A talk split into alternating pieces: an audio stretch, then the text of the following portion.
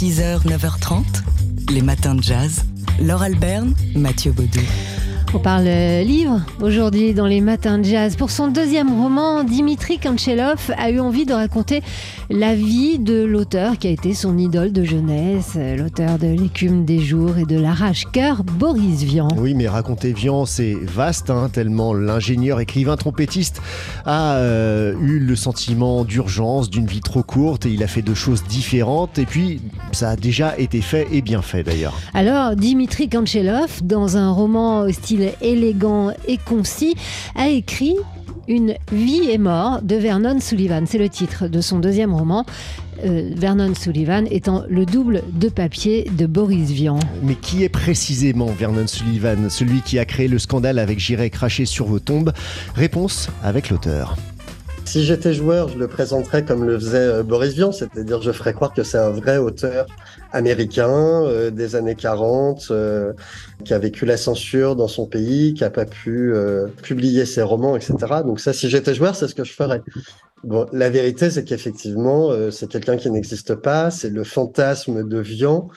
Et plus qu'un fantasme, en fait, c'est surtout une farce. L'histoire commence par Vian qui, qui fait ce pari comme ça un peu dingue en disant euh, à son ami éditeur laisse-moi dix jours et moi je te fais un roman à l'américaine, je te fais un best-seller quoi. La réalité c'est que cette farce là, ça devient petit à petit un drame qui raconte bien ce qu'était Vian aussi, c'est-à-dire que Vian lui-même, sous ses aspects de rigolo, de farceur, etc., était quelqu'un d'assez profond et qui était surtout très triste de la vie qu'il menait parce qu'il devait aller au bureau tous les matins euh, faire l'ingénieur, ce qu'il détestait, et qu'il attendait la reconnaissance en tant qu'écrivain et qu'il l'a jamais eu.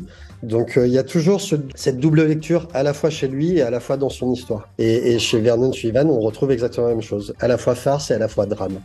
Dimitri Kanchelov, l'auteur donc de Vie et mort de Vernon Sullivan, qui paraît aux éditions Finitude, un roman court. Il aime que ça puisse se lire euh, dans un temps qui est le temps d'un film, parce qu'il adore le cinéma, Dimitri Kanchelov, et c'est écrit un peu à la manière d'un film. Un, roman élégant, style ramassé, qui se lit vraiment dans un souffle, sur fond de jazz, hein, bien sûr, en écoutant du Duke Ellington.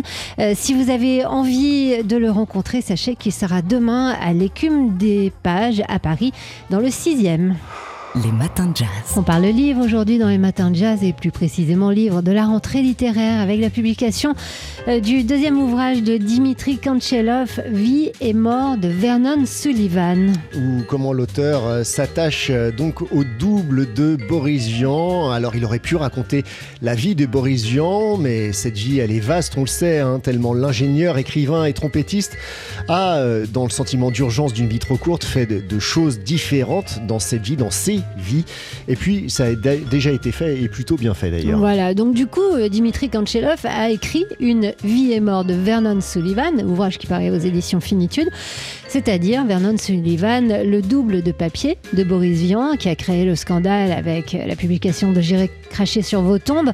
Un double qui, d'une certaine manière, s'est retourné contre son créateur, comme nous l'explique Dimitri Kanchelov. Le succès de Vernon Sullivan a complètement euh, masqué euh, la carrière d'auteur de Vian. Il faut quand même se rappeler que L'écume des jours, ça se vend à 200 exemplaires euh, du vivant de Vian, tout comme ses autres livres qui intéressent personne, c'est-à-dire les critiques ne s'intéressent pas à ces livres, les lecteurs non plus, et à part quelques copains alors, qui sont des, copains super, hein, Raymond Queneau, Jean-Paul Sartre, Simone de Beauvoir, eux s'intéressent à ce qu'il fait, ils, sont persuadés que c'est un génie, mais il y a qu'eux qui sont persuadés de ça. Et donc finalement, effectivement, euh, Vernon Sullivan va tuer Boris Vian, en tout cas en tant qu'auteur. Ce qui est intéressant, c'est que lui-même va rebondir, parce que ça va l'amener vers d'autres choses. Et c'est quand même triste de penser que, sans doute sans Vernon Sullivan, il aurait écrit d'autres livres et, beaucoup de romans géniaux encore c'est un, roman qui est euh, très court, hein. il, se lit euh, en 2-3 heures. C'est d'ailleurs ce que vous voulez, euh, son auteur Dimitri Kanchelov, pour être vraiment plongé dans l'ambiance, l'ambiance en l'occurrence celle des années 50 à Paris ou à Saint-Tropez, celle des clubs de jazz, du bebop, des existentialistes, de Sartre et Beauvoir. Et, et, voilà, il y a tout ce monde-là. C'est extrêmement élégant, très vif comme écriture, très concentré. Ça s'appelle Vie et mort de Vernon Vernon Sullivan aux éditions Finitude. Et pour rencontrer l'auteur, Dimitri Kanchelov, eh bien, vous pouvez vous rendre demain à la très bien nommée librairie L'écume des pages. C'est dans le 6e arrondissement et c'est à 19h. Note de lecture Fabien Simode. Fabien Simode, qui pendant plusieurs années dans ses matins de jazz nous a chaque jeudi matin parlé d'art. Mais Fabien Simode, bonjour Fabien, Bonjour Laure. Euh, a changé euh, d'orientation professionnelle. Le voici désormais à la tête d'une médiathèque à Maison Alfort. Et désormais, chaque jeudi matin, Fabien, vous allez nous parler de livres, non pas de livres en particulier, mais de notre pratique de la lecture. Et aujourd'hui, vous allez nous parler de bibliothérapie. Oui, on va commencer par la lecture qui, on ne le répétera jamais assez aux enfants qui écoutent, possède plein de bénéfices. Elle enrichit notre vocabulaire, elle améliore notre orthographe, notre mémoire, elle nous permet de nous construire, de nous, ouvrir, de nous ouvrir au monde, mais ce n'est pas tout. La lecture prend soin de nous. C'est ce que l'on appelle la bibliothérapie, terme apparu dans les années 1920. La pionnière du genre s'appelait Sadie Patterson, une infirmière américaine qui avait remarqué durant la guerre que le livre et les mots amélioraient le quotidien de ses patients. Alors, soulager les mots, MAUX, par les mots, MOTS, eh bien c'est cela qu'on appelle la bibliothérapie. En 1961, la toute première définition de la discipline naissante disait ceci, la bibliothérapie est l'utilisation d'un ensemble de lectures sélectionnées en tant qu'outil thérapeutique en médecine et en psychiatrie. Elle est un moyen de résoudre des problèmes personnels par l'intermédiaire d'une lecture dirigée. Alors au sein de la bibliothérapie, il y a plusieurs approches qui se distinguent. Ah oui, il y a ce que l'on appelle la bibliothérapie créative, qui a recours aux mots pour aider un patient extérioriser ses émotions. Il y a aussi la bibliothérapie thérapeutique prescriptive, qui, elle, va, va prescrire la lecture de livres afin d'aider à résoudre certains problèmes psychiques. Des bibliothérapeutes disposent de plusieurs outils pour cela. La lecture à voix haute, euh, par exemple, mais aussi des séances de lecture comptée, des ateliers d'écriture créative, comme la tenue d'un journal intime. Tout cela dans le but donc d'améliorer le bien-être des patients. Alors ici en France, ça a mis un peu de temps à arriver, mais le milieu médical français commence tout juste à considérer la bibliothérapie. Eh oui, à la différence des anglo-saxons, hein, la France est longtemps restée suspicieuse en faire euh, cette nouvelle discipline. Mais ce regard, son, regard commence euh, en effet à évoluer, vous l'avez dit, euh, Laure. Souvent pratiquée en complément de traitements médicaux plus classiques, il faut le dire, la bibliothérapie vise à revaloriser une personne, à lui redonner l'estime de soi ou améliorer sa santé mentale. Montesquieu n'écrivait-il pas Je n'ai jamais eu de chagrin qu'une heure de lecture n'ait dissipé. Vous le comprenez, la bibliothérapie est un dérivé de l'art-thérapie, très en vogue hein, aujourd'hui dans les musées, au même titre que la musicothérapie ou la dramathérapie, qui est la thérapie qui passe par le théâtre. Alors je terminerai, Laure, en citant Victor Hugo, qui écrivait ceci, je cite, La lumière est dans le livre, ouvrez le livre tout grand, laissez-le rayonner, laissez-le faire, qui que vous soyez, qui voulez cultiver, vivifier, édifier, attendrir, apaiser, mettez des livres partout. Eh bien c'est bien ce que nous allons faire cette année, tous les jeudis, dans les matins de jazz. Note de lecture Fabien Simode. Fabien Simode, aujourd'hui directeur des médiathèques de Maison Alfort et qui chaque jeudi matin désormais va nous parler de notre pratique de la lecture. Alors euh, en l'occurrence aujourd'hui, Fabien, vous nous avez parlé tout à l'heure de bibliothérapie, il y a une demi-heure. On va pouvoir mettre euh, cette pratique en œuvre. Et oui, dès ce soir, avec l'ouverture de la septième édition d'Extra, le festival de la littérature vivante du Centre Pompidou à Paris. Conférences, lectures, expositions, Extra entend prendre le pouls des évolutions de la littérature actuelle. Et cette année, le festival s'interroge sur le devenir de la littérature et sur ce que change l'arrivée, par exemple, de l'intelligence artificielle. Alors, l'intelligence artificielle, menace ou opportunité, eh bien c'est l'une des questions qui sera posée dimanche 17 septembre à l'auteur américain de science-fiction James Frey, qui écrit actuellement son prochain roman avec euh, l'aide de ChatGPT. Alors comme dans tout festival qui se respecte, il y a plusieurs temps forts. Oui, j'en ai repérés. sélectionné quelques-uns. Ce soir, le festival consacre sa soirée d'ouverture à la rentrée littéraire avec des rencontres, des lectures et des signatures d'auteurs et d'autrices de la rentrée, dont Chloé Delhomme qui publie son 29e livre Pauvre folle, un concentré de drôleries et de trouvailles selon Télérama. La soirée se prolongera à 22h dans le forum du Centre Pompidou par un bal littéraire animé par un DJ entrecoupé bien entendu de lecture. Autre temps fort, la série de tables rondes, de projections et même un concert sur les liens entre littérature et cinéma. Ainsi, dimanche à 17h, une rencontre est programmée sur Marilyn Monroe, star de cinéma bien sûr, mais mythe littéraire aussi, tant il s'est écrit et continue de s'écrire nombre de livres au sujet de celle qui fut, je le rappelle, la compagne d'Arthur Miller. Parallèlement à ces événements, le Centre Pompidou accueille durant toute la durée euh, du festival l'installation vidéo Next Year créée par l'artiste Ming Wong, laquelle superpose deux films, l'année dernière à Bad et Hiroshima, mon amour. Alors loin de se limiter à un collage, hein, l'artiste singapourien s'infiltre dans chaque plan cinématographique en occupant tour à tour les rôles masculins et féminins, et eh bien pour mieux subvertir le cinéma d'Alain René. Le festival Extra, ça débute aujourd'hui au Centre Pompidou et c'est jusqu'au 17 septembre. Note de lecture, Fabien Simode.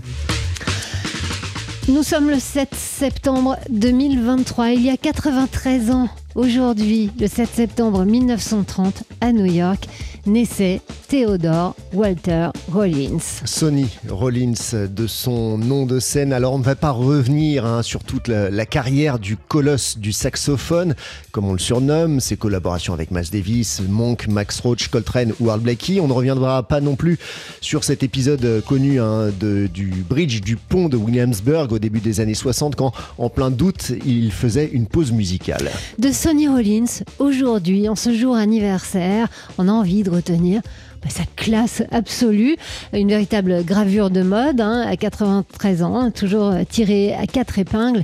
Et puis surtout, c'est un son, Sonny Rollins. Un son, un souffle, le souffle du saxophoniste, cette puissance qui peut être à la fois contenue et rugissante. Illustration ici avec ce It's All Right With Me de Cole Porter.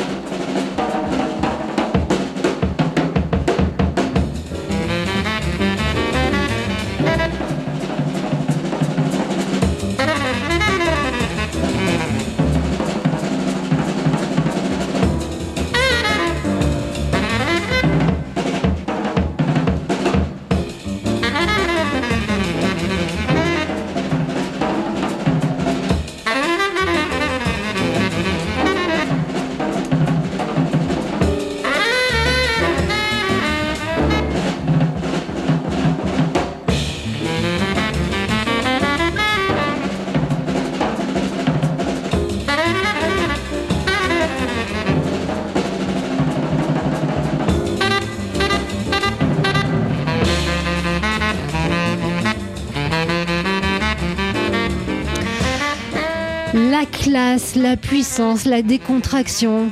Pas besoin de forcer, Oh. Sonny Rollins. La chaleur, la chaleur, La chaleur, du son. le son. Bref, c'est lui qu'on célèbre euh, aujourd'hui, Sonny Rollins, pour ses 93 ans. On l'écoutait donc ici avec un extrait d'un album qu'il a enregistré en 1955 avec une Dream Team. Ouais, Ray Bryant au piano, Max Roach à la batterie et euh, George Morrow à la contrebasse. C'était donc It's Alright With Me, morceau de Cole Porter qui est sur euh, l'album Work Time, paru donc oui en 1955. Voilà, et quelques années plus tard, en 57 et 58, Sonny Rollins enregistrait euh, sur la côte ouest des États-Unis trois albums qui sont réédités chez Kraft Records, Recordings dans un coffret vinyle ou CD qui s'intitule Sonny Rollins Go West. Et peut-être que pour son anniversaire, on pourrait se faire ce cadeau. Il est 8h moins 10 sur TSF Jazz. Happy birthday, Sonny Rollins, 93 ans aujourd'hui. On se retrouve dans quelques instants avec Nat King Cole. Besame mucho. Alors hier, dans Daily Express, Jean-Charles Doucan nous a proposé encore une session live, hein, la troisième euh, déjà ou la quatrième euh, de la semaine, en trois jours, c'est dire. Euh, il accueillait le pianiste gallois Joe Webb avant son concert avec son trio sur la scène du Duc des Lombards hier soir. Donc. Joe Webb, oui, musicien gallois, mais qui est installé à Londres hein, depuis une dizaine d'années maintenant. On l'avait repéré il y a quelques temps déjà au sein des Kansas Meaties, ce collectif britannique, euh, l'un des plus passionnants du moment. Il est fan de Fats Waller et d'Art Tatum, euh, Joe Webb, et il a donc euh, donné un petit avant-goût de ce qu'il a fait au Duc des Lombards hier soir. C'était hier midi dans le Daily Express de Jean-Charles Doucan. Alors ils ont, euh, avec son trio, euh, ils, ont enchaîné deux morceaux. Son trio, c'est-à-dire que Will Sash est à la contrebasse avec Francesco Cinivio à la batterie. Ils ont donc enchaîné deux morceaux, dont voici l'énergique deuxième.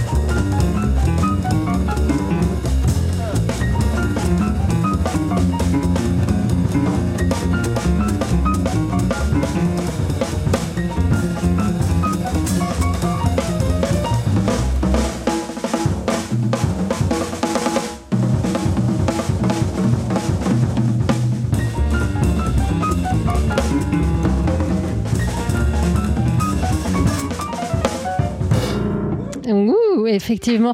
Euh, il y avait de l'ambiance hier dans le studio de Daily Express avec le trio, un impressionnant trio, hein, plein de vie euh, et d'influences différentes, ce mélange étonnant entre le jazz d'hier et le jazz d'aujourd'hui. Euh, le trio donc du pianiste gallois Joe Webb qui était hier soir sur la scène du Duc des Lombards et avant cela en direct chez nous ATSF Jazz, l'une des nombreuses sessions live qu'on vous offre euh, quotidiennement, que vous pouvez réécouter bien sûr comme toujours dans nos podcasts et aussi regarder sur notre chaîne YouTube. Les matins de jazz.